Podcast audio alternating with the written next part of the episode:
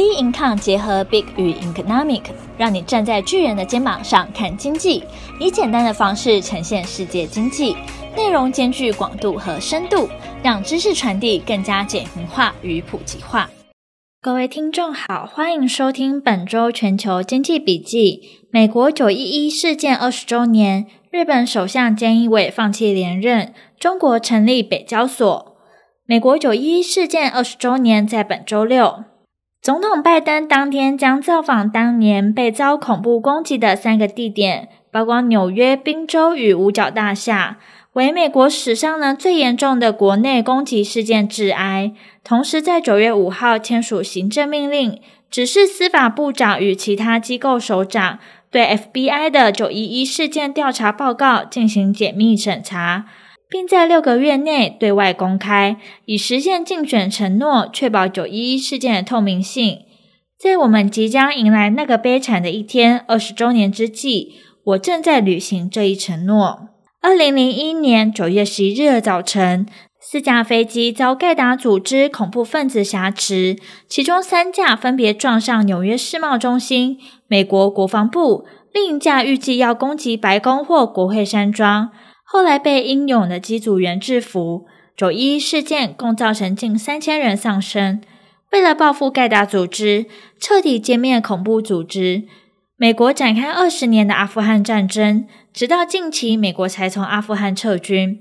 九一一事件的受害者家属一直以来都在寻求美国政府档案，以了解沙乌地阿拉伯有否协助。或资助十九名当天发动恐攻的盖达组织成员中的任意人。这十九名劫机者中有十五人来自沙乌地阿拉伯。美国政府一个委员会曾表示，没有证据显示沙乌地阿拉伯直接赞助盖达组织，却没说个别沙国官员有否可能赞助。美国受 COVID-19 的 Delta 变异病毒株肆虐。九月三号，美国劳工部公布数据显示，美国八月非农就业人口仅增加二十三点五万人，远低于市场预期的增加七十三点三万人，也远低于六月上修后增加的九十六点二万人，与七月暴增的一百零五万人，为今年一月以来表现最糟。其中，以服务业聘雇情况最为惨淡。美国八月就业市场成长放缓有两个原因。第一个是疫情升温带来不确定性，导致企业暂缓聘雇。第二个原因，部分员工因担忧染疫而延后返回职场。同时，八月的失业率从上个月的五点四 percent 降至五点二 percent。美国劳动部公布数据显示，这波疫情又再度打击劳动市场，凸显染疫病例若维持在高峰，就业市场不太可能出现大幅改善的情形。报告结果不如预期，使得费德在本月决策会议做出退场的决定几率几乎微乎其微。未来也将持续关注这项数据，影响何时减债规模。数据公布后，九月三号，美国四大指数涨跌互见，纳斯达克指数再创历史收盘新高，收盘在一万五千三百六十三点五二点，上涨零点二一 percent。道琼工业指数收低，收盘收在三万五千三百六十九点零九点，下跌零点二一 percent。日本首相菅义伟放弃连任。九月三号，日本首相菅义伟宣布自己无意参选本月二十九日的自民党总裁选举，意味着他于九月底任期届满后卸下首相职位，结束仅一年的任期。日本首相换人当。日本 Delta 病毒疫情持续升温。对于现年七十二岁的菅义伟领导威信带来致命打击，导致他最近民调支持度跌至三十趴以下。先前扛住国内批评声浪，坚持举办冬奥，即使身为东道主的日本获得创纪录的奖牌数量，依然无法安抚民众的不满情绪。过去自民党主宰日本政坛，首相向来由该党总裁担任。菅义伟对周边人士表示，有意支持行政改革大臣兼新冠疫苗担当大臣河野太郎，前首相安倍晋三有意支持，前总务大臣高市早苗成为日本第一位女首相。消息一出，九月三号日经二二五指数收在两万九千一百二十八点一一点，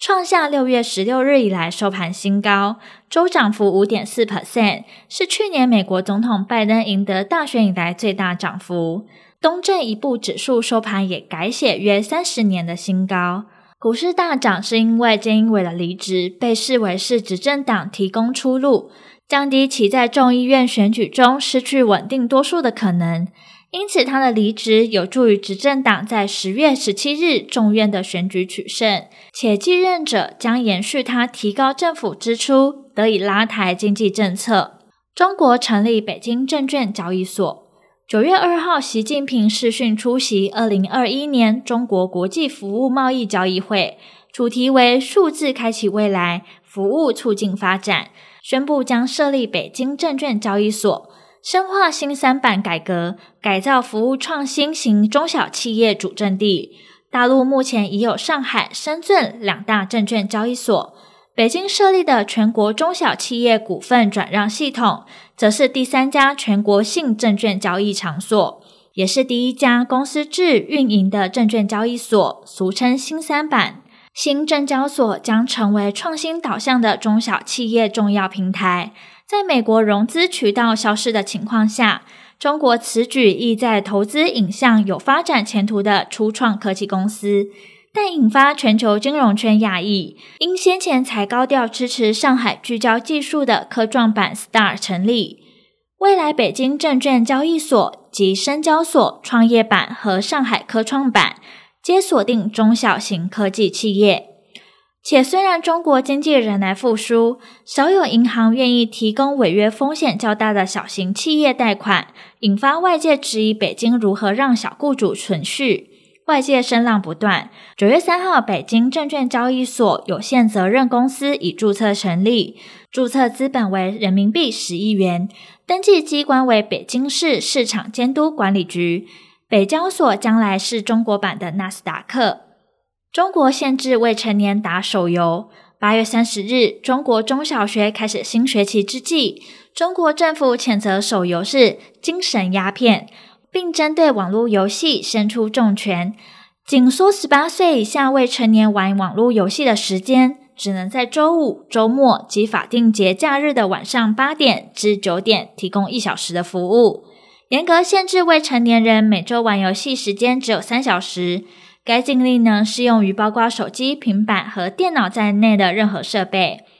并严格落实网络游戏使用者账号实名注册和登录的实名验证，其余时间严格禁止。此办法自九月开始执行。二零一九年也为防止游戏沉迷、孩童近视而颁布的规定要求，未成年每天的游戏时间不得超过九十分钟。周末及国定假日则不能超过三小时，但这次新规定是为了解决未成年人网络游戏成瘾问题。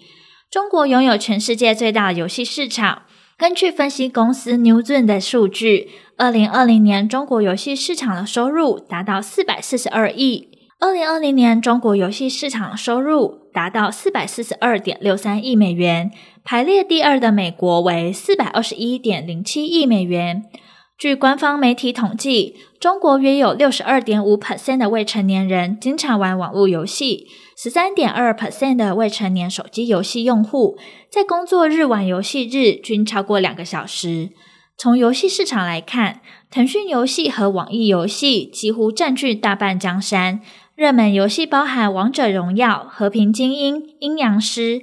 游戏禁令发布后，原本让游戏业者皮皮剉，担心游戏产业恐怕要崩盘。八月三十一日，网易股价跌幅一度达四 percent，腾讯跌三 percent。但禁令颁布后的第一个周六日，大陆热门手游《王者荣耀》的伺服器反而被未成年玩家塞爆，无法进入游戏。直到当晚九点五十八分，伺服器当机的状况才被排除。王者荣耀去年十月时，用户数已经破亿，最高峰时更达到一点四亿户，可以说是国民级手游。此游戏禁令是否冲击到母公司腾讯？从营收来看，二零二一年第二季度财务，十六岁以下玩家只占其中中国游戏总收入的二点六 percent。该对策对于腾讯的影响有限。从股价来看，八月三十一号、九月一号收盘皆上涨。股价并未受禁令影响，而后续的市场走势